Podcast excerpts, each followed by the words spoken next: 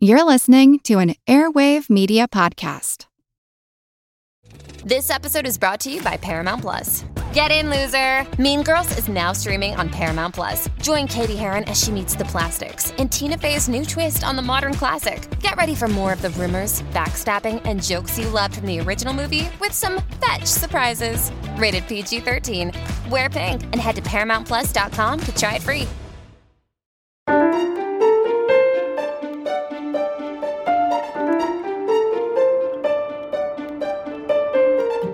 Hi, Adam. Hey, Frankie, how are you?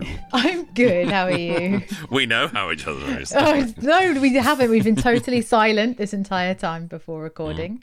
You people can't see this. I can see this. Frankie recently moved into her new Agatha Christie style home, and you've just had an Agatha Christie style addition built, which I can see in the background, which Yes. is very, very impressive. Do you want to tell people? It's a it torture chamber. No, that's not true. It's well, it's uh, it's bookshelves. Which I suppose could be a torture chamber through a series of paper cuts, but it is a book, my dream bookshelves. Basically, I've had my dream bookshelves built because I torture chamber if you're a Trump supporter. yeah, or if you just hate literacy in all its forms, I suppose. But yeah, they are my dream bookshelves. I, they were finished yesterday. I've been loading them up. Uh, I don't know. I, I haven't actually given you the full tour of my my uh, category breakdown, but top two sections, all Agatha Christie and Agatha Christie related literature. Those are where all my books are, my Agatha Christie books, and then the shelf below is uh, books about Agatha Christie and kind of theoretical stuff and yeah, nerd. well, So- I can see them, and they're very, very, very, very impressive. and then I also, can you see, it- I have a nice framed picture at the top there. Is that the one I got you for Christmas? Yes, that one. Uh, yeah, where it belongs at the top. Had to be. And you also have Amsterdam Sex Dungeon Light in your room as well. Yes. Well, that goes with uh, with the the other. Actually, no, I'm not going to say that on this podcast. I was like, I have a whole shelf of my no, I was gonna dad's say, erotic There's a shelf that's out of shot. There is. There really is. I'm not even joking. oh, all right. Yeah. I put it on the top shelf. Like Bradford newsagent. Yeah, that's one. Exactly that. Yeah, I'll show you after this if you like. Yeah, okay. Uh, I mean, no. Why would I want to see that? no. No, my, my delicate sensibilities. Well, um, welcome again to uh, another outing with the Labour Circle. Have we heard from anyone in the past couple of weeks? We sure have. I've got a lot of stuff to read out, which is great. Blimey, trousers. Go on then. I thought you had like a wedgie or something. Are you okay? Always. Okay. We had a very lovely email from Brian Z. Z. Z? Depending on where you're from, Jay Z, Brian Z, I imagine they're the same family, probably. Uh, so Brian said, Hello, Adam and Frankie. I say, I had to write to convey my appreciation for finding your podcast on Spotify in late 2022. I cannot emphasize in. I know. I cannot emphasize enough on how much I look forward each week to hear your latest podcast. Your show brings me such joy and laughter. I love hearing the laughter coming from you both. I especially love when the both of you become so damned offensive. Damned offensive. Never happened. You're damned offensive. Dirty swine. Dirty swine. I say, are you being a dirty swine, Adam? Come on, we both know how Always. damn defensive we both are. Uh, he says LMAO, so he's literally laughed his ass off. If anyone has a spare ass, send, was send it to say, Brian. Send it to Brian. Brian, Z. I hope you've sought the uh, appropriate medical attention and that you're feeling okay. Um, he says, May the both of you keep us in stitches for many years. Yours in damn defense, Damned defense. Brian said. Oh, So- bless you, Brian. I, I didn't have an ass at one point. Do you know how Is I that it? why you went for like a Kim Kardashian one now? And you so like round. I did it. I did it with cakes. That is a very legitimate means, I would say. Yeah. Now I Um, have all the R's. You have a perfect arse, Adam. There you go. Thank you very much. Thank you very much. It's ab- absolutely. Uh, no, hang on a minute. I'll work on this one. You read the next. it hit a bit of a bum note with that. Oh, there it was. It was right in front of me all the time. Or right behind me. no need to get your back up. Anyway, uh, I also put out a note on our Instagram account. If you're not following us on Instagram and Twitter, you should because it's fun. Uh, Labours of Hercule. Uh, and I asked people what they wanted to hear us talk about or any questions or anything. And the first message we had now For our last episode, previously on the Labours of Hercule, uh, we talked a little bit about uh, a certain adaptation of uh, some Poirot films that we were with with a certain person who I take particular damned offence to in his portrayal. That's it. Uh, Kenneth Branagh. Oh, nice. That's that's that's his full name now. Uh, and in response to that, I had the first of all from Antonia A, 1972. She asks, "Why does Frankie dislike Kenneth Branagh so much?" Yeah, why, Frankie? Well, Antonia uh, A, 1972. Uh, I dislike Kenneth Branagh for a multitude of reasons. I mean, as an actor in his personal life, whatever, I'm sure he's fine. He's done some great films. He's a good actor. However, I take exception to his arrogance that he could portray. Ugh. My issue is, and I've said this many times. Getting all het up now. No, hang on a um, minute. My popcorn's nearly ready. Second. Uh, if you're going to do an adaptation of Poirot, I personally think you can't do better than David Suchet's anyway, so why would you bother? But if you're going to, make it sufficiently different or unique in some way. Kenneth Branagh is still an old white man, but he's taken that as enough of a qualification to play Poirot, and he made up loads of extra rubbish to go alongside it, such as a backstory for the moustache. Apparently, Poirot is hiding hideous war injuries, and he's a fight. He fights on top of trains and stuff. So, mm, yeah, I have a few issues with it. So- Antonia so A, 1972. One second. You don't think that that in itself is um, a new way of playing No. Poirot? Then no, he's a man of No. action, and um, he has scarring, which is or even how Peter Ustinov did it. Like he did Hmm. it basically Poirot in name only and like a light accent, but he basically was just like, yeah, I'm going to be a bit shabby. I'm going I'm going to have a moustache, but yeah, it's not going to be anything to write home about, and I'm just going to solve these murders. yeah. We had So a go on. conversation about alternate Poirots, didn't we? Yeah. Was it actually on the podcast? Because um, I was it? can't remember. Mm, It might have been on our first episode. IRL. actually. You, you you had like a really interesting. I think it actually it was on Red and Buried. Actually, you, you, you made a really interesting point in that you. Well, I'll let you make it. If you were going to what, see what, a what, new. what, fascinating point did I make? can't remember. Can't keep up with all of them. So oh no, it wasn't you. That's right. that sounds more appropriate.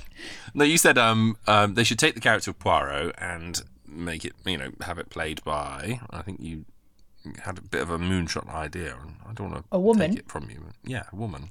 I just think why not? I think if you're going to do it, do it completely differently. Like I think, hmm. actually, maybe we did talk about this before. There was a rumor of, and I don't think it ever happened in the end, of Marple being played by like Octavia Spencer, and like hmm. that's great. Like why not mix it up and try something completely different? That's what I just. Hmm. It, otherwise, it's just the same thing over and over again. And I don't think giving them moustache a backstory is enough of a change, in my opinion. I think if you're gonna if you're gonna do an adaptation, make it fun, make it interesting. I do think um, there is space, definitely, for a young Poirot or a. Yes. young Mar- Marple. You could have young Marple at a girls' boarding school solving mysteries, like that. That's a That's a series in itself. series. And you could even have a young Poirot because these people didn't just appear at old age No. with, with these skills. They obviously had some kind of life experience that would be really interesting to know about. Um, you could totally Absolutely. do Poirot's policeman days because he was solving crimes for the Belgian police back in the day. And it's just like we meet him at Styles and he's Yeah. had this whole history and it's only ever hinted at, or occasionally we get episodes like The Chocolate Box where it actually shows Yeah. you an episode from his past. But you could totally do a, a series about young Poirot. Absolutely. or- And Sophie Hannah is writing books based in that period, you know, before mm. he he was with Hastings and the, the Whitehaven Four gang. Like there's there's a lot you could do. And Agatha Christie herself said in her autobiography, which is on the shelf behind me somewhere, uh, she said that she regretted making both Poirot and Marple so old when she started mm. writing them. Because she's like, what she's like, I gave them a shelf life. And you know, if I'd mm. started, she's like, with hindsight, I should have started like a ten-year-old Poirot, and then like he could have grown up and lived lived forever. But yeah. Anyway, so then we also, in the same vein, had message a message or two from Shannon, who Ah, lovely Shannon, yeah. a lovely Shannon, who said, Saw Death in the Nile at the theatre with my BFF. We laughed so hard the whole time. Everyone in the theatre kept glaring at us. Just kept we just kept saying, What the hell is happening? So yeah, we should def do a watch along. Laughing, crying emojis. I, th- I think that's a great idea because watch alongs, when you're watching them so that you can talk at the same time work really well with movies that people find hilarious. Yeah, So, um, yeah, you're right. so, and you know yeah. what? Like public torture was always really popular, wasn't it, back in the day? I think it'd Hmm. be good to bring back that for me, so everyone can enjoy my misery. As a, I don't think group. anyone anyone could quite honestly sit there and authentically praise the new Kenneth Branagh movies over the, the Suchet movies. So I don't I don't think I think we'll be in good company no matter who's there. Only because our listeners are the best of people, and we we Hmm. only attract the, the finest quality folk. I'm such a creep. Yeah, yeah, but I'm right, so it works. Wo- works though, doesn't it? yeah, exactly. Uh, so we also had a message from the wonderful Jack Jewers, our Oh, mutual lovely Jack, friend, yeah. lovely Jack, um, who is a very talented author. Everyone should go and buy his book, The Lost Diary of Samuel Pepys, because it is excellent. But he says, hidden backstory or shocking secret. Name your best piece of personal Poirot headcanon. I, I think we actually already named the best one in our Christmas episode with uh, Miss Lemon and, and Hastings and their Oh yeah. sexy, I mean, sexy that's a very Christmas. All my sort of uh, headcanon stuff will be around Miss Lemon. And I was going, oh, what about Miss Lemon? What about Miss Lemon? And unfortunately, I do actually, we do actually know what she was doing before. I don't know what yeah, she we would don't do. know in her Hmm. personal life, though. No, she's very secretive, isn't she? Hmm. I reckon she's a mistress. Yeah. Do you know what I mean? She has a dungeon. She has a side a side gig. I knew she and I had so much in common. You know Irene Adler in the Sherlock series, the new one. Yeah. That's that's Miss Lemon's gig. I think she's a madam. Interesting. I like to think that she goes to like kind of speakeasy bars and stuff and just like goes out every night and is has the best time. I think she'd be a lot of fun. Definitely. Hmm. Only thing look- is, she can't wear a watch because it interferes with her her magnetism. magnetism. Yeah. We She must can't go to remember magnet shops either because they're just she's just like a Yes, you walking do. fridge. that. She can't use Apple products because all the covers are. That's it. So that is uh, that was a. gr- If anyone else, can you people listening tell us your theories and things? 'cause I love this. I love I love hearing fan theories and stuff. It's super fun. And in that vein, actually, we had a message from Tree, lovely Tree. Yeah, who you met last week. I did. and It was, she was mm. just as wonderful in person as I as I dreamed she'd be, and more. But she said, and this is an interesting theory. She said, "Big brain comment or working on my little grey cells may be more apt, but bear with me. This might not make sense." She says, "I had a thought." Is Hastings the part of Poirot that Agatha Christie pulled from his character because feelings and fun would have made him too normal? Maybe, maybe he's like living personality-wise through other people. Yeah, I mean, yeah, it makes sense, doesn't it? Totally. Well, because I think between, I think we've said before a few times between Hastings and Poirot, you have a, a kind of a full person. Yeah, have a complete human being, don't you? Yeah, because not that not that either of them are incomplete as such, but Hastings isn't the the you know sharpest tool No. in the shed. If and you put them both together, you'd have a very high-functioning Labrador. wouldn't you? oh my goodness, a working dog for sure. Like um, Yeah. a yeah, absolutely a police dog or something. It'd be very diligent. Sheepdog, I think. oh yeah, exactly. Rounding up bad guys, that would be great. But yeah, no, I think that's a really interesting theory actually. And Barking at cars, yeah. yeah, because equally, on the flip side, while Poirot probably makes Hastings smarter, Hastings makes Poirot softer and sillier. And actually, in the episode we're about to talk about, there's a lot of that in it. So I, th- I thought you were going to say dumber. I was never damn defensive. You're damned offensive. Um, and one last message or comment from Tweed Valley blogger, oh, Uh, right, Tweed cool. Valley blog, yeah, saying discuss board games given the Monopoly theme. Now we are getting ahead of ourselves slightly, but in Mm. today's episode of The Lost Mine, they play the world's longest game of Monopoly. Uh, Mm. yeah. Do you have any thoughts on Monopoly as a game, Adam? I am the king of Monopoly. We used to play it every week when I was in sort of 18 to 25. All my friends would like get together on a Friday. We'd get absolutely You guys are wild. um, and then we would play Monopoly and we play the Who Wants to Be a Millionaire board game. Because it was like, you know, we had these board games, we had no money. So it was like, Mm. if we spend 20 quid a week on booze and we'll sit there and just fall asleep on sofas and play games all night. That's what we used to do. that We sounds were very fun. geeky. But Monopoly was the one that no one could beat me at because I used to come up with these strategies. So, um, I didn't realize that you are a massive banker. Total banker. Absolute banker. Wow. So you so you're of the opinion we can get into it into the episode that there is a skill to playing Monopoly and it's not luck. If you discard the rules and allow a few custom rules, then yes, definitely. Interesting. Okay. Hmm. How about you? I have to admit that I have not had any games of Monopoly that have been quite that intense. Um, because I've been in my experience, everyone plays it and then gets bored and gives up about an hour in. Uh, but Quitters, I, I do quitters they're called. exactly. uh, but I do enjoy board games. I've got um I've got a few, and actually one of my one of my proudest things that I've ever given to someone. Uh, get, I'll be careful with what I say. No, one of the, the best things I did for for my dear. no, I'm not proud of that. I'm suitably like ashamed. uh, uh, no, Dirty my, swine. Dirty swine. my dear friend Sarah, who I do another podcast with, Red and Berry podcast, uh, I made her for Christmas one year uh, serial killer Guess Who. It took me forever. It took me weeks to make, but I, I cut out all the pictures of the different serial killers and printed them and mounted them up. I've got photos of it.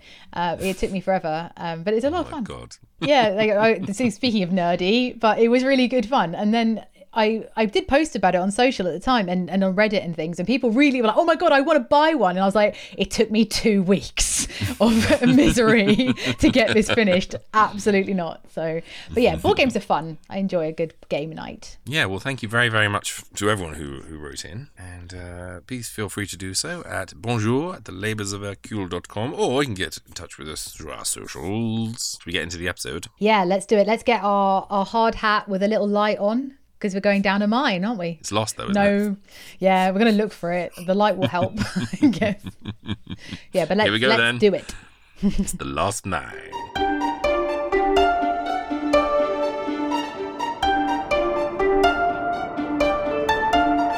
Probably some stuff to note first, I would say, before we head into this hmm. episode. If we send you into this one blind, you might wonder why it wasn't acknowledged at the beginning of this episode. This does involve many people from the continent of Asia.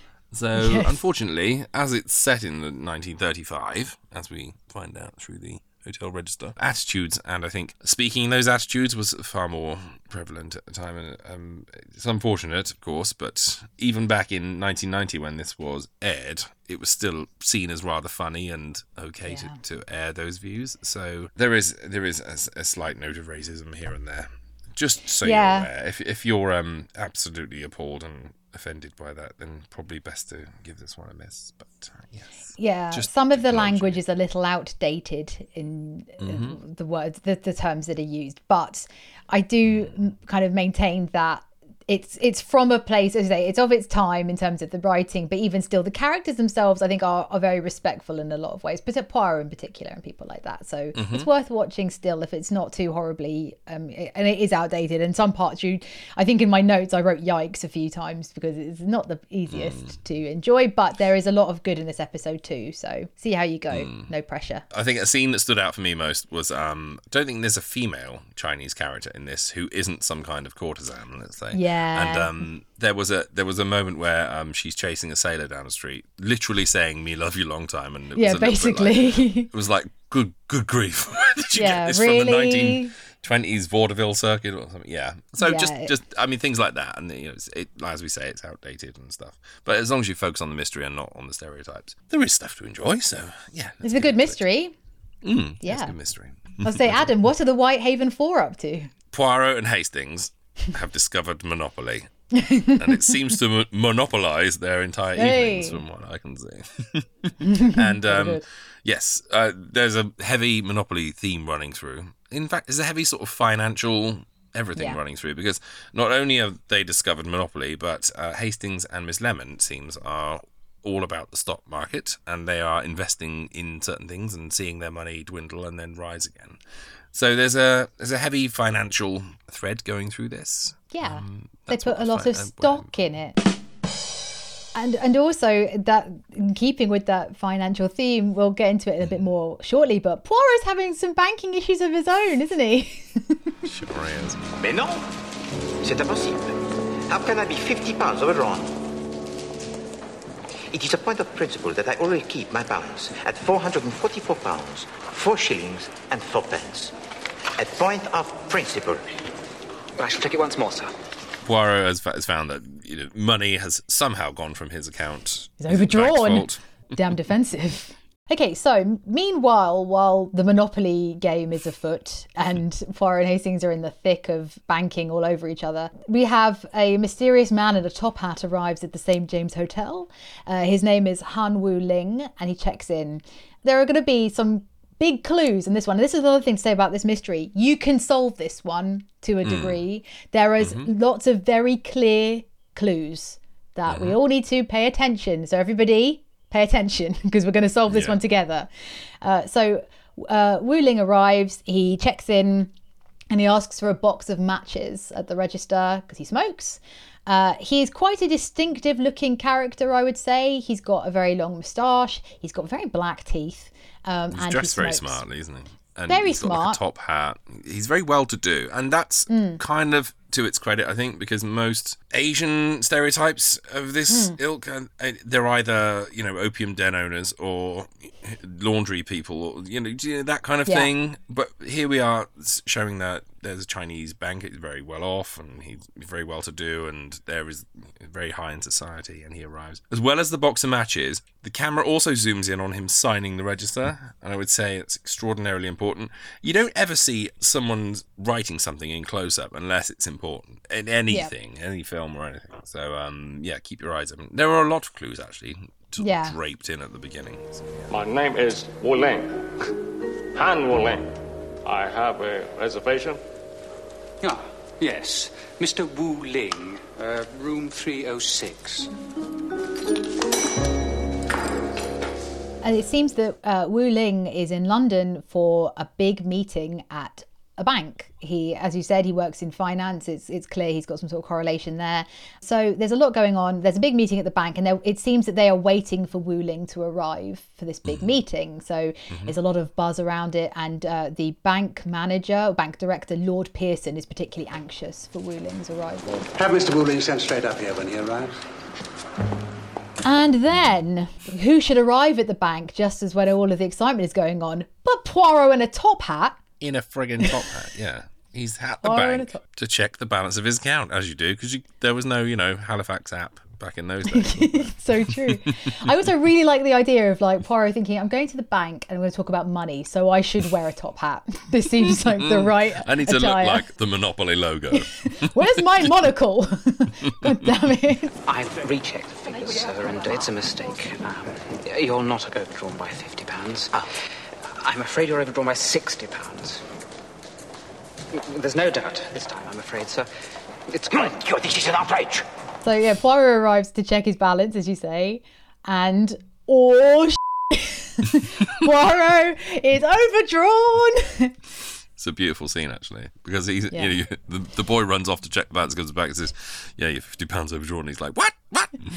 So Poirot obviously takes it with, uh, you know, humility and grace. The news that he's overdrawn by sixty pounds, which is the exact opposite of what he does. He loses his mind a bit. But while all this is going on, he's got an ear open because uh, the bank director, Lord Pearson, is called out because uh, he's told the Wu Ling has arrived, and he comes out and it's not Wu Ling, it's another Chinese man, which is a problematic in itself. That. They all look the same to these people. Oh, dear. But, It's literally that, instant- isn't it? yeah, but instantly Lord Pearson's like, this is not Wu Ling. This is an, Hmm. another poor Chinese man that's just been dragged over here to talk to me. Oh, well, thank goodness for that. No, no this isn't Mr. Wu Ling. I most dread, Miss Dolly. There's been a misunderstanding. I do apologise. Our fault. They then go back to the hotel, and Wu Ling, who is about to uh, presumably leave and go to this bank meeting, is told that there's a visitor for him at the reception. Oh, there's a gentleman called round to see you, sir. He's in the lounge. And moments later, when um, someone goes to, to fetch Wu Ling, we see that he's not there anymore, and there's nothing left but a smoking cigarette. But then we go back to Poirot's apartment, where he is again playing Monopoly, and there's a little bit more comedy. 100, 200, 300, 400, 500, 600. Not your night tonight, old man. And then uh, Lord Pearson arrives, and Poirot instantly assumes it's because there's been a problem with his bank account. Mr. Poirot, Yes. you have a visitor. A visitor? At this hour? It's Lord Pearson from your bank. Lord Pearson? My bank? Ah! My bank! Mr. Poirot, I, I can't apologize enough. I am very pleased to hear you say so personally. Yes, uh, I realize it's a little late, Not but at you all, see... not at all, Lord Pearson. It is better late than never, as you English say. Please do take a seat, huh? And may I offer you a drink? Oh, dry sherry, thank you. You see... Hastings, a little something for you, my friend. Oh, right, thank you. Uh, this is a matter of such vital concern to us all that I don't think that I or any of the bank's directors will sleep easily in our beds until it's been sorted out. Well, I must admit that I had not seen it in quite that light, but, um, yes, Lord Pearson, I have to agree with you. It is certainly most vital. Oh, you, uh, you know about the disappearance of Mr. Wu Ling, then? Monsieur Wu Ling. Ah. Hastings, be so kind as to pour me the little brandy. hmm? My favourite part is when Poirot suddenly realises it's not about that and he styles it out like, oh, yeah, yeah, yeah, yeah. I know, exactly, yeah. Mm, Totally. totally, yes, yeah. Wu Ling. I did know that, yes. Yeah, Mm, of course okay. I did. Ear to the ground. But then we find out through Lord Pearson that Wu Ling was coming to the bank because his family own a very profitable mine of silver. You have any idea what this is, Mr. Poirot? Some kind of mineral ore? Not much to look at. But smelt this down, burn off the lead impurities, and you're left holding a nugget of top grade 24 carat silver. Indeed. And this came from where? About 200 miles inland from Rangoon, deep in the Burmese mountains. There's an old mine. The Chinese worked it for 300 years until 1878. And then it collapsed, became lost to view. For half a century, men have died, gone mad, trying to find it again, to seize its riches. So far, it's eluded them all. And this Monsieur Ling, he has some bearing on this lost mine? It appears there's a map. Of the mine's location? It was handed down to Wu Ling through his family. This week he came here to sell it to us. Arrangements were made for him to meet the board this morning to discuss a price. And he did not appear as planned, huh? Exactly. And it's a it's a lost mine. Do you see what they did there with the name? Mm. So they don't know where it is with without the map from Wu Ling. So he's very concerned that Wu Ling's gone missing. And yeah, that's that's the reason he's coming. He's not so concerned about the sixty pound overdraft, to be honest. Unfortunately, for Poirot. you don't get the prez of the bank uh, tapping your door at midnight just to go, well, really, sorry. I think my uni years would have been fraught. He may have well just camped outside my door. That, that, that was the process. yeah. Stop using your switch card. you don't have money. Stop buying rounds at the pub. We want that checkbook back, please. Exactly. Ugh. Basically, what happens after that is that Poirot starts making initial investigations, and they find out that no one can locate Wu Ling at all. All they know is he got off the boat, checked into the hotel, and uh, there's a certain feeling that there's definitely something wrong. We then flash to the scene I referred to earlier on, which is um, the lady of the night, shall we say, uh, Yes, trying to sex worker. proposition, yeah, a drunk drunk sailor, and um, as they're getting it on against the wall, she suddenly notices the body of Wu Ling lying in an alley. As she screams, a man emerges from the shadows n- near the body, seems to be dazed, and staggers off. So Wu Ling is dead. He's been murdered. And Dun, uh. We seemingly have a suspect straight away the, the man that was uh, startled by the scream and, and ran off into the night. So Japp and Poirot are called in to identify the body via a photo sent over by the Chinese authorities. They find his wallet, but the map is nowhere to be found to the mine. So it is officially lost. the mine now. They've Firm's lost, the lost mine map as well. Not just the mine, but the map as How well. How much the loss does a mine mine lost if a mine could lose his? Oh, gosh, there's a tongue twister in there somewhere. It's him, all right. Han Wu Ling, businessman from Rangoon. That was the name in his wallet. How can you be sure it is him, Chief Inspector? Burmese authorities wired this photo over. There was no sign of your map on him, I'm afraid. I see. And he was stabbed in the back, you say? At least three times. The wounds were rather peculiar, consistent with some sort of curved oriental knife being used. So then they they say that the wounds were quite peculiar. He's been stabbed using, again, the language, a curved oriental knife, uh, and yeah, he's been stabbed in the back. Poor old Wu Ling. Um, Lord Pearson arrived at the morgue, and he is yeah very upset. He said he he's never met Wu Ling, so you know it's very very shocking, very sad. How well did you know this gentleman, sir? Well, we never actually met. It plays into a little bit of Yellow Peril-ish kind of Yes. 20s, 30s pulp here. A Chinese man's been killed with a curved blade, so therefore it must be something to do with some nefarious Chinese vendetta kind of. You know, there's that kind of. Mm. You get five minutes of these Yellow Peril conspiracy theory type of Fu Manchu-ish goings on or something like this. What's happening beneath our feet in Chinatown kind of.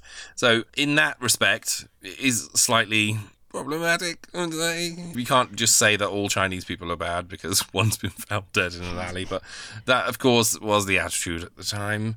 and the Be assumption about dense like yeah criminality within um, the community. Yeah. particularly around chinatown and places like that yeah yeah so we're just gonna grab that big old pinch of salt everyone and bear in Mm-hmm. mind that there is a good mystery at its heart despite all of these yeah not so pleasant periphery elements Yeah, from about the quarter hour mark, you get a good solid five, ten minutes of it. So just, yeah, Yeah. just go in aware.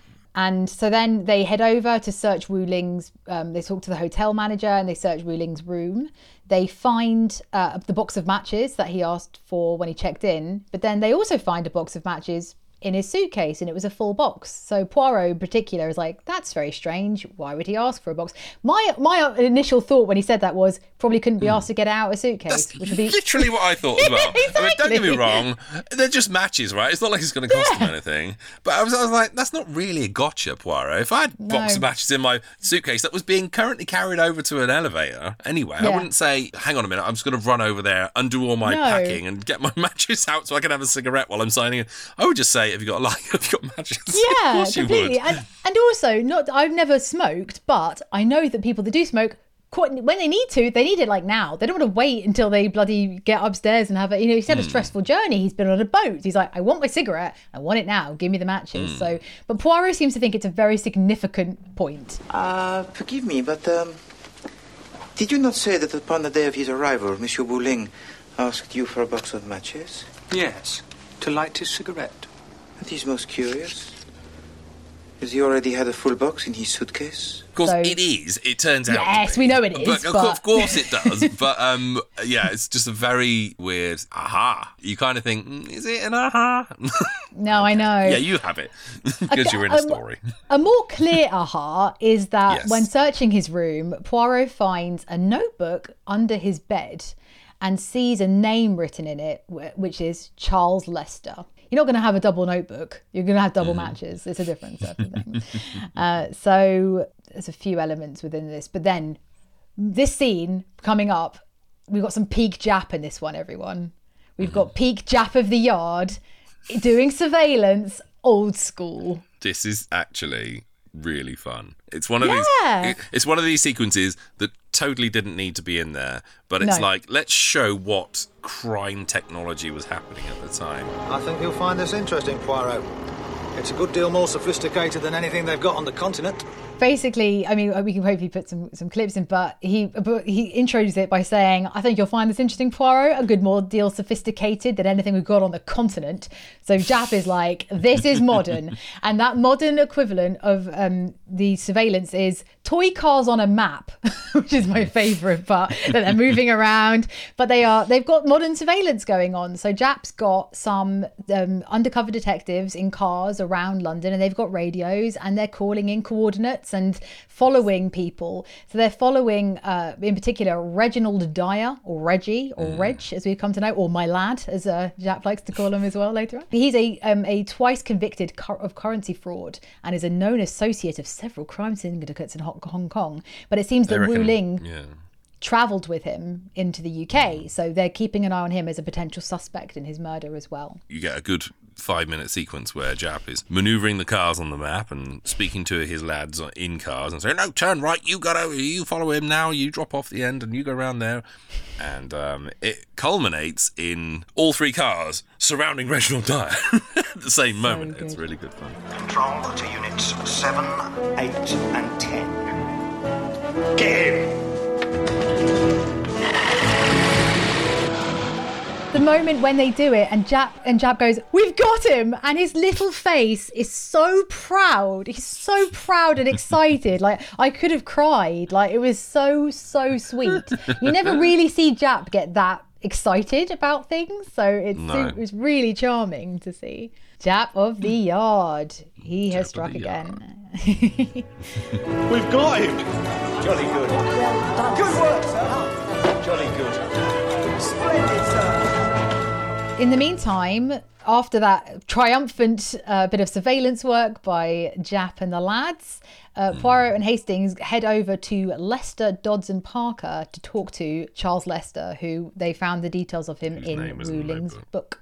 Now, Mm. Lester is a bit of a slimy stockbroker type, I would say. He's a wheeler dealer, isn't he? He's um. He's yeah, American. yeah, he's the kind of stockbroker you would imagine is a stockbroker. This kind of person you would imagine is a stockbroker. Yeah, he's perfect. He's one of these people who these days you would say he's a total hedge fund manager. Massive banker. of an asshole. Yeah. But he, he basically says, "Oh yeah, I've done some work with the Wu Ling in the past. He probably just he was probably just uh, writing my name in his book so we could hang out at some point. Uh, yeah, that's, that's normal." He basically says like that makes sense. That's normal, right? I guess he was just planning to look me up.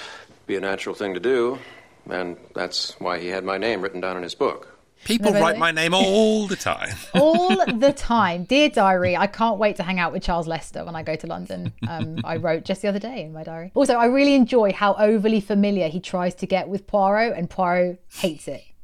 He hates it every second of it because he touches him for a start. Don't touch Poirot without asking first. That's just rude. And then he calls him Hercule. Good day, Monsieur Lester. So long, Hercule. Like some of his best right, friends does, don't? Yeah. call him Hercule. Like I don't dare think you, Jack Hastings wouldn't even call him Hercule, and they've been Hastings, through some Hastings shit. and Levin call him Herc. What about Hercule? There aren't any for Hercule. Herc? Only when they're at the beach. But Only yeah. when he can't hear them. yeah. so he's he's very overly familiar. But as they're leaving, uh, Hastings picks up a little book that the massive banker has written about massive banking, uh, and he says, "Oh yeah, take it with you." And there's a picture of Charles Lester on the front, like pointing at the camera, like, "Hey, banking." Hey. so, you want to make money? yeah, super cheesy, classic kind of banking Yeah. book, like like the Donald Trump, like, "I can make you a millionaire, baby." we want you. yeah, to give us your money. Have you ever fallen down in the street? Call us now. Yeah. Injury lawyers for you. Why should you get caught for a crime you committed? So Poirot and the gang head back to Wu Ling's hotel. Poirot makes an incredibly astute observation. He says to Classic he looks down at the book. Excuse me. This Monsieur Wu Ling, he spoke with the American accent, yes? Um, yes. I believe he did now you've come to mention it. Thank you. Shall we go?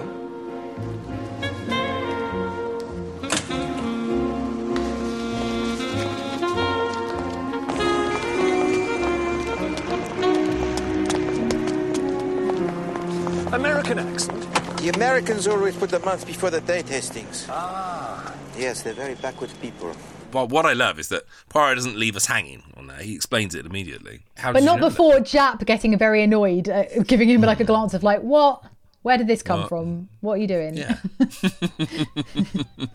Um, turns out that Wu Ling has signed the register with the month first, then the date, which is a very, you know, only only really happens in America. So we're instantly sort of led to believe that perhaps the Wu Ling that arrived at the beginning of the story was not the Wu Ling set off from China. There's also a really good sick burn in um, Sorry Americans from Poirot at this point where he says, yeah, he, he makes the point the Americans put the month before the date, and he goes, yes, they're a very backward people.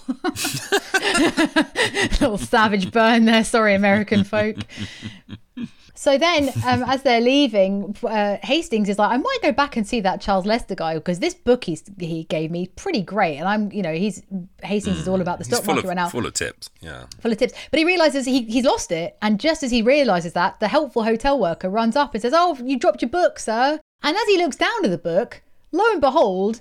Finger pointing at camera picture on the front. It's only Charles Lester is the guy that came to see Wu Ling at the hotel the very night he went missing. Well, I'll be damned. Something is the matter, monsieur? It's him. No question about it. This is the fellow that called to see Mr. Ling. Uh oh. Dun The dun man who met him in the lobby was Charles Lester. So they book it back to Lester's office, and and Lester suddenly cracks himself and says, uh, Craps himself. um, yes, he says that um, I'm very very sorry I didn't tell you everything. I saw that he got missing, and I was terrified in case you were going to bang me up because I've got hedges to fund and whatever. I guess I panicked. Uh, when I read about the murder, you, you see, this kind of thing, it's uh, not exactly good for business. Right now, it's not exactly good for you. And he says he claims that he was nowhere near where the body was found or anything. He was nothing to do with any of that. So interesting. But they're not quite convinced. We'll come back to mm. Mr. Lester later. That's a tongue twister in itself. Mr. Lester? Does it sound like molester? I don't know. Anyway, so then we go back to Whitehaven. Dear God, they're still playing Monopoly. This game will never end. It's getting the, the balance of power within Monopoly throughout the episode is really interesting because it starts off that Hastings is kind of wiping the floor with Poirot and being like, oh, you see, yeah, not so smart are you now, old boy, and all this. You know, Hastings is getting all cocky. And Poirot's like, oh, this is a silly game and you, there's no skill in it and all this. And Hastings is like, hmm. Then gradually throughout the episode, the tables start to turn as Poirot gets Yes. a handle on it. It would appear that skill plays but a little part in this game, huh? It's all about skill. What to buy and when. Where to put your property.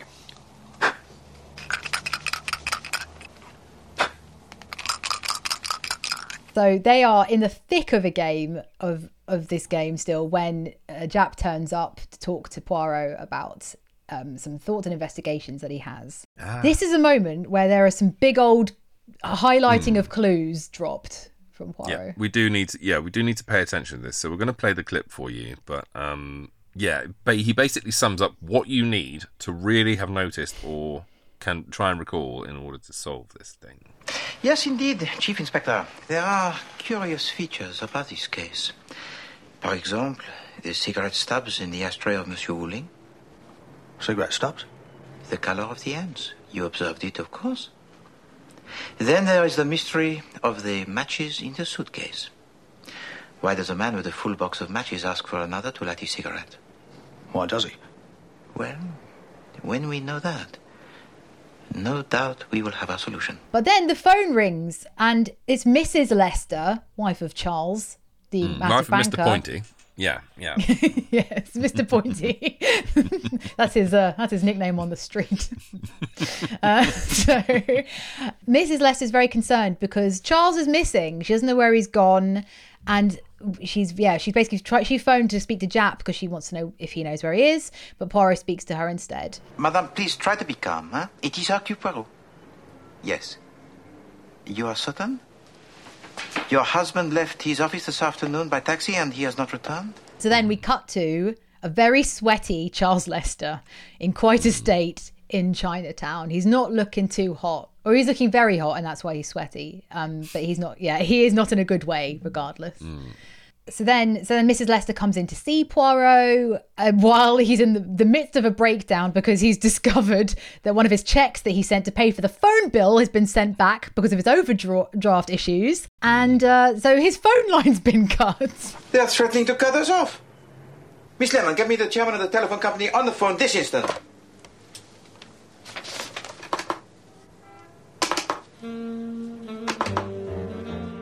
It's a great moment.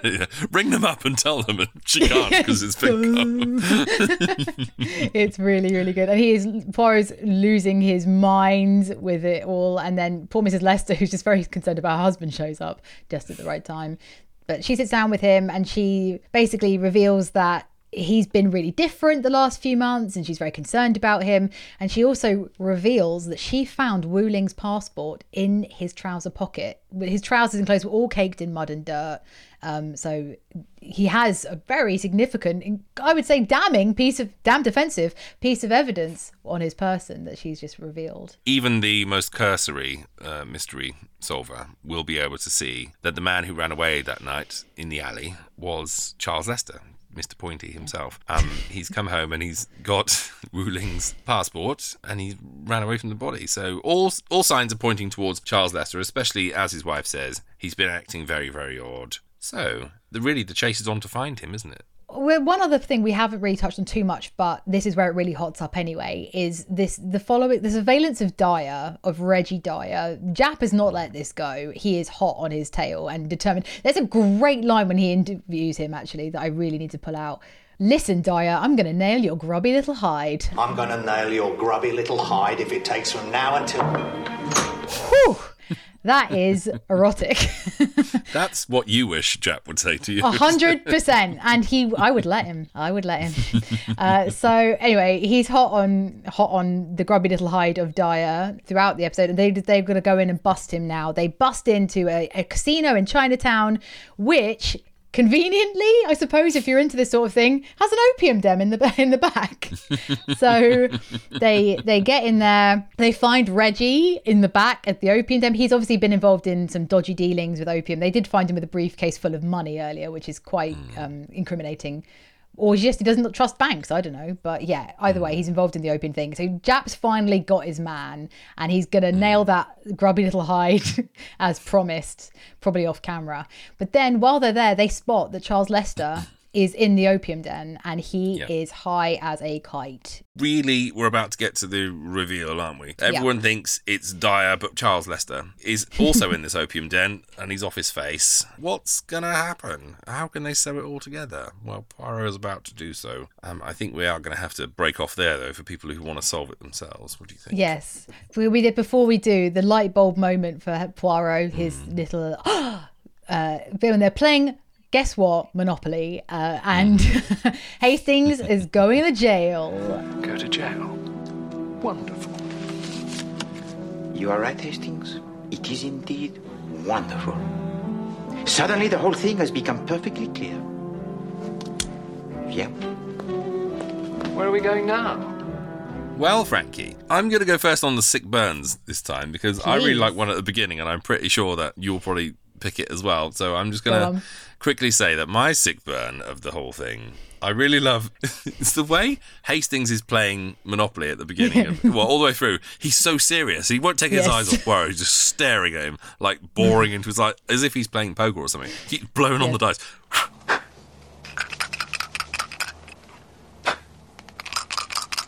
Rattling it. Oh my god, it, yeah, he's rattling it. very And on the- superstitious and, yeah, yeah. on the third third blow and rattle, you just see David Suchet. It's not even an eye roll, but it's just a little. oh my god! For, it's a board game. Just roll the thing. But during this beautiful scene, um, Hastings re- picks up community chest or chance. I can't remember. Yeah, and says, "You've won second prize in a beauty contest," which Poirot takes as a real insult. it's very offensive. he sits up straight. You've won second prize in a beauty contest. Collect ten pounds. Thank you very much, Hastings. I love it. It's so subtle, and you wouldn't you wouldn't think it was a burn unless you knew and loved the character so much. But it's just the fact that Poirot second prize in a beauty contest. How dare you, sir? You're damned offensive. Damned offensive. Oh, damned offensive, you dirty swine! Dirty swine! Uh, I to follow on to that shortly after during another round of Monopoly. See, board games do not bring out the best in people. I'm going to go I ahead have and to say say, it. board game board game burns in this are strong. Yeah. Savage burns. so uh, it's well they're playing, and Poirot's still not doing very well at this point. And Hastings says, "Not your night tonight, old man." And then he says, Perhaps it is because I do not huff and puff all over the dice like the wheezing Grumpus. "I think he says Grumpus." I can't quite make out what it is. I thought he said Krampus, and I was thinking, no, it can't be Krampus. Like Christmas. that- yeah, yeah, it can't be you wheezing all over the dice like a Scandinavian folk tale. That just wouldn't work. So I think it is Grumpus, yeah. Uh, and then I did also enjoy the the nailing of the grubby hide, Mm-hmm. but that's that's for different reasons entirely. Um, so yeah, I would say the board game based burns are the strongest, Mm. most uh, most third degree of burns. There's lots of lots of really funny dialogue. The whole, you know, phone bill getting cut, the Yes. phone getting cut off. That I mean, it's just such a great comic beat, and and the whole stuff at the bank is, you know, when he's arguing about how much he's overdrawn Yeah. with. It's all really hilarious. Not necessarily needed. yeah, Yeah. but they're really, really, they're really, really fun. Yeah. But in terms of the mystery itself, how would you rate this one out of ten? Yes. Ignoring all of the the issues, various issues we've discussed within this episode, um, it's a really strong mystery and one that you can solve, which I always enjoy when uh, a silly, silly, stupid woman like me can do it. so uh, I liked it. Um, I would give this one a six. I think. hmm Definitely with you on that, I was going to say Mm. six myself. It definitely has mysterious ingredients, and like Yeah. as you say, if you pick up on them and you're watching for them, then uh, yeah, you can definitely solve it. And it is rather clever. Hmm. I don't know if it's the best assembled story. No. Um, like I do enjoy it, and I like the period detail, and I like the bank stuff, and the Monopoly stuff is just really fun. The moment Yeah. they sort of set foot in Chinatown, it becomes a little bit chaotic and a bit messy. There's something about it. I don't know what it is. Like the whole Dyer thread, should we say? Yeah.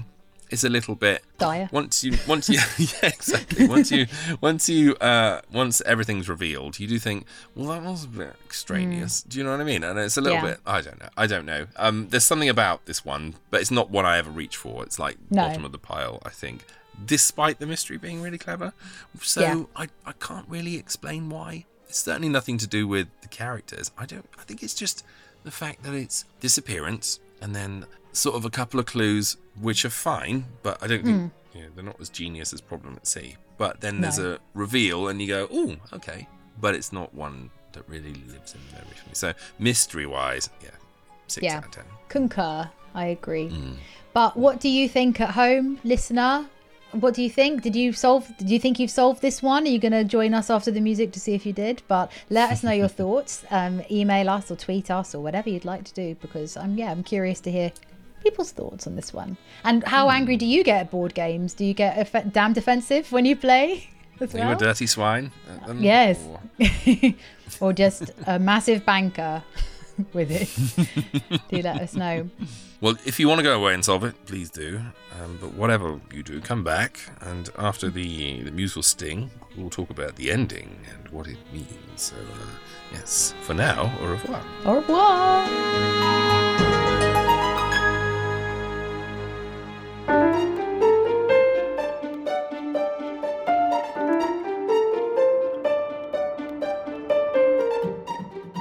So we're back. We're ready to solve the mystery together. Let's do it. We normally just reveal who the killer is right off the bat, right? Do you want to do that? Hmm. The killer was Lord Pearson, the man who hired Poirot. Do we have him at last? Do we have the killer? Oh, yes. We have the killer, mon ami. Oh!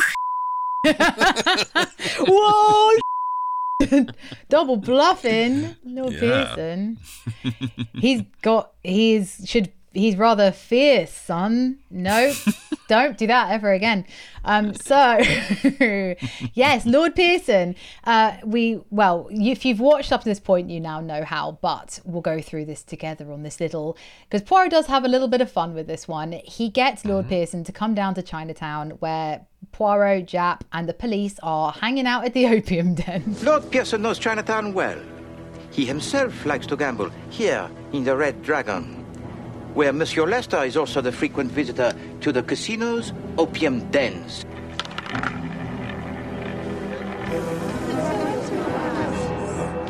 Each night you satisfy your passion for gambling, Lord Pearson, as each night Monsieur Lester satisfies his craving for the drug. Here amidst the smoke and sweat of the Red Dragon, dark dreams are dreamed and dark thoughts become the reality. The weakness of the other man begins to fascinate you, And one evening when you have gambled and lost even more heavily than usual, you see how to make use of it. You devise a plan to frame Monsieur Lester for the crime. One of the most glaring clues in the whole thing was when the Chinese gentleman is brought into the bank at the beginning to say, Oh, here's Mr. Wu Ling. Pearson immediately says, No, that's not Wu Ling. Yet a few minutes later, when Poirot is talking to him, he says he's never met him. So. No, no this is Mr. Wu Ling. How well did you know this gentleman, sir? Well, we never actually met. it's just all very murky, isn't it, from Pearson? Yeah, yeah, he is. And yeah, get your story straight, Pearson, if you're going to commit murder, you idiot. But Uh, yeah, we we get a lovely flashback, don't we? That explains everything. I love a good flashback. I really do because they, they've in the in the first series of this show, they kind of experiment with the telling of how it mm. was done. Sometimes it's get it Poirot telling you, yeah, or like the the, the Whitehaven Four will tell you. Sometimes it's a flashback. Sometimes it's a bit of both. You get a bit of mm. both, but I think flashbacks are my preference. Do you have a preference? No, I think flashbacks too because it's a bit like Jackanory, isn't it? You get, you know, you get like a lovely recreation of what happens with David Suchet Yeah. going, and then you walked up the stairs and beat him on the head and all that kind of thing. You devise Yes. a plan to frame Monsieur Lister for the crime. Very good impression. You devise a plan to frame Monsieur Lester for the crime. Yeah, I, I like it too. And I also like when they show you the bit, like, remember this bit? That was when that happened. You're like, oh, yeah, I do remember that. That's always nice. Uh, but yeah, it's revealed through flashback that uh, Lord Pearson is a bit of a gambler in his own right and he likes to frequent the, the old casinos in Chinatown himself. And while he's been hanging out there, he's witnessed poor old Charles Lester, who is in the grip of a terrible opium addiction, stumbling mm. in and out of the den. And he looks at him he i think he probably maybe knows who he is through the banking world the stocks and all that. And this is where he devises a bit of a plan to basically frame charles lester for the murder of wu hmm. ling. So they send a fake wu ling to check in at the hotel. So he blackened up his teeth which is why there is that's why poirot keeps going on about a, the fact that he took a new box of matches for his cigarettes, and also that the cigarettes were stained from the black of his teeth because he was made to look like Wu Ling. I really don't know why they went to that much level of detail. I doubt the hotel worker would have noticed or cared, but you know, if you're going to put on a show, I guess you want to really commit. So fair play. It's almost like Agatha Christie was like, God, I need a clue here. What can Yeah. I possibly do? Um, well, obviously, the, he, he asked for matches because he didn't know that there was a box of matches in the real Wu Ling's suitcase. Yes. So there's that one. The whole teeth blackening thing is like, I think that's a clue too far. I don't think I was reading yeah. that. from memory, to be. I also like that the when they show it in the flashback, he's like, "Hello, I'm Wu Ling." Like really showing his teeth like as much as possible. Here's a grey gap. As you can tooth. see, I have terrible dental hygiene. So yeah, it's just Yeah, again so- an whole other issue. It also explains the the whole American format for the date because uh, the real Wu Ling came from China. I mean, wouldn't have written the date that way. So there's, there's that little thing as well. It's quite neat and tidy for sure. And yeah, we we learned that uh, Lester was kind of they did contact Wu Ling in inverted commas did contact Lester and took him to Chinatown and obviously got high of the opium den and then he woke up next to the body of of Wu Ling, not himself knowing 100% whether or not he did kill him, but thinking he mm, probably mm. didn't because he wasn't a murderer. So it's all very dramatic, but Lord Pearson, once he realizes he's been busted, suddenly goes very quiet and stony faced and glary, I would say. He goes with a bit more uh, dignity than some of the other ones that we've had so far. Yeah, so that that's it. That's the mystery solved, really. And did did you solve it at home, listener? Do tell us. I'd like to know how you got there and what you did. But we end on a bit more of a fun note than just the savage murder of a, a poor, unsuspecting uh, Chinese man. Uh, we end with, guess what? Monopoly. The cock up with Poirot's accounts, Yep. he's revealed. So what happened there, Frankie?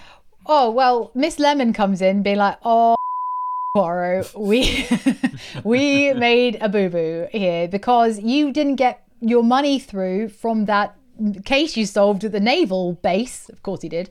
Uh, and they owed you this much. They owed you like four hundred and forty-four pounds, whatever it was that he uh, was exactly missing. So mystery solved. And Poirot's like, oh well, whoops. Not like, oh, I should have probably apologized to a few people for, for saying it was all their fault and shouting at everyone. He's like, oh well, what are you gonna do? This is the cheque from Lord Avebury for the Naval Secrets case.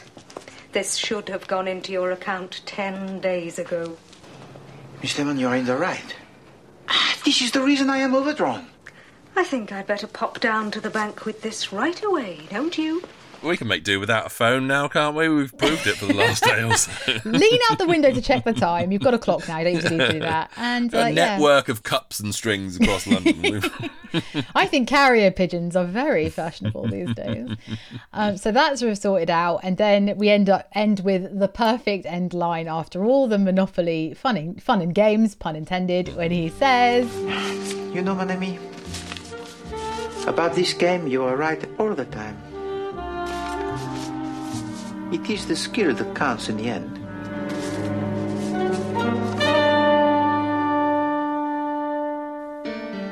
"Yeah, that was fun." It's a nice, it's a nice filler episode. I think it's not, it's not offensively bad like the King of Damned Clubs. offensive. You're damned offensive. As I say, it's not, it's not one I tend to look back on with much fondness, but it's a fun enough episode, isn't it? It's a, it's total mid-level episode. I would say. Yeah, this is another one. Obviously, we're still on the short stories. So this one was published in a magazine, and you can tell that hmm. you can tell the ones that were magazine versus yeah, the book. it's slightly more underbaked than than Yeah. than the you know the really meaty ones like the Dream or um, Problem at Sea. But you know, fun, fun enough. If if it comes on TV and you go, oh, it's the Lost Mine, it's not like you're going to flick it off or anything, unless you're Yeah. offended by that kind of damned offended. damn offended. Unless you're dirty swine. Dirty swine. My God. But the good news is, Adam, our next episode is an absolute cracker. Do you remember? The Cornish Mystery. oh, This does have the best ending of any Mhm. Poirot episode. It is. yes, it does.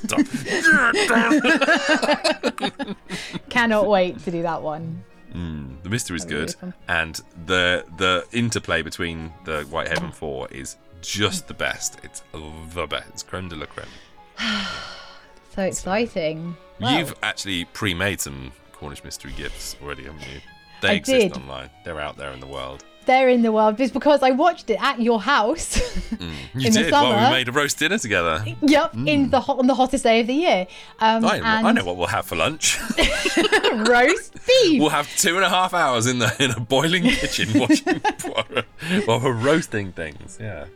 And then we saw some roasting in the episode, but we'll save that for next week. But it's Mm. uh, an absolute yeah. It, I because of the, the ending is so good, I couldn't wait to make the Mm. gifts. I think I went home that evening, whipped out the old laptop, like let's do this thing. I've got I've got an idea, an impromptu little thing for people to to, to play while we're while you're all waiting for the next episode. Search Poirot gifts and see if you can tell which ones are from the Cornish mystery, and Yes. send them along to us on our socials, and we will like um, it. Yeah, yeah. Have real fun. Yes, please. Oh, good. There is And a I very it- very obvious one if you're a fan of Cornish cuisine. Let's just say. Yes. Very true. I forgot about yeah that part as well. Oh, and mastication. well, thanks for listening, everyone. Yeah, it's been thank you fun. so much. To see you again soon for the Cornish mystery. I cannot wait. See you later. Au revoir. Au revoir.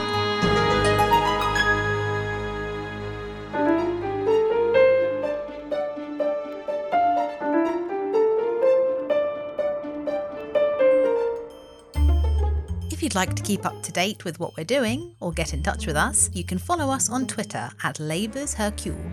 We're also on Instagram if you like pictures at Labours of Hercule. And if you were born in the 1920s yourself, then you can be all old fashioned and email us at bonjour at thelaboursofhercule.com. That's it from us. See you next time. Au revoir, mes amis.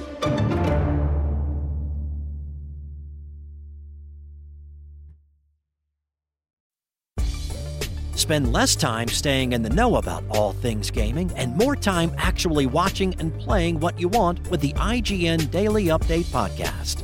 All you need is a few minutes to hear the latest from IGN on the world of video games, movies, and television with news, previews, and reviews. So listen and subscribe to the IGN Daily Update wherever you get your podcasts. That's the IGN Daily Update wherever you get your podcasts.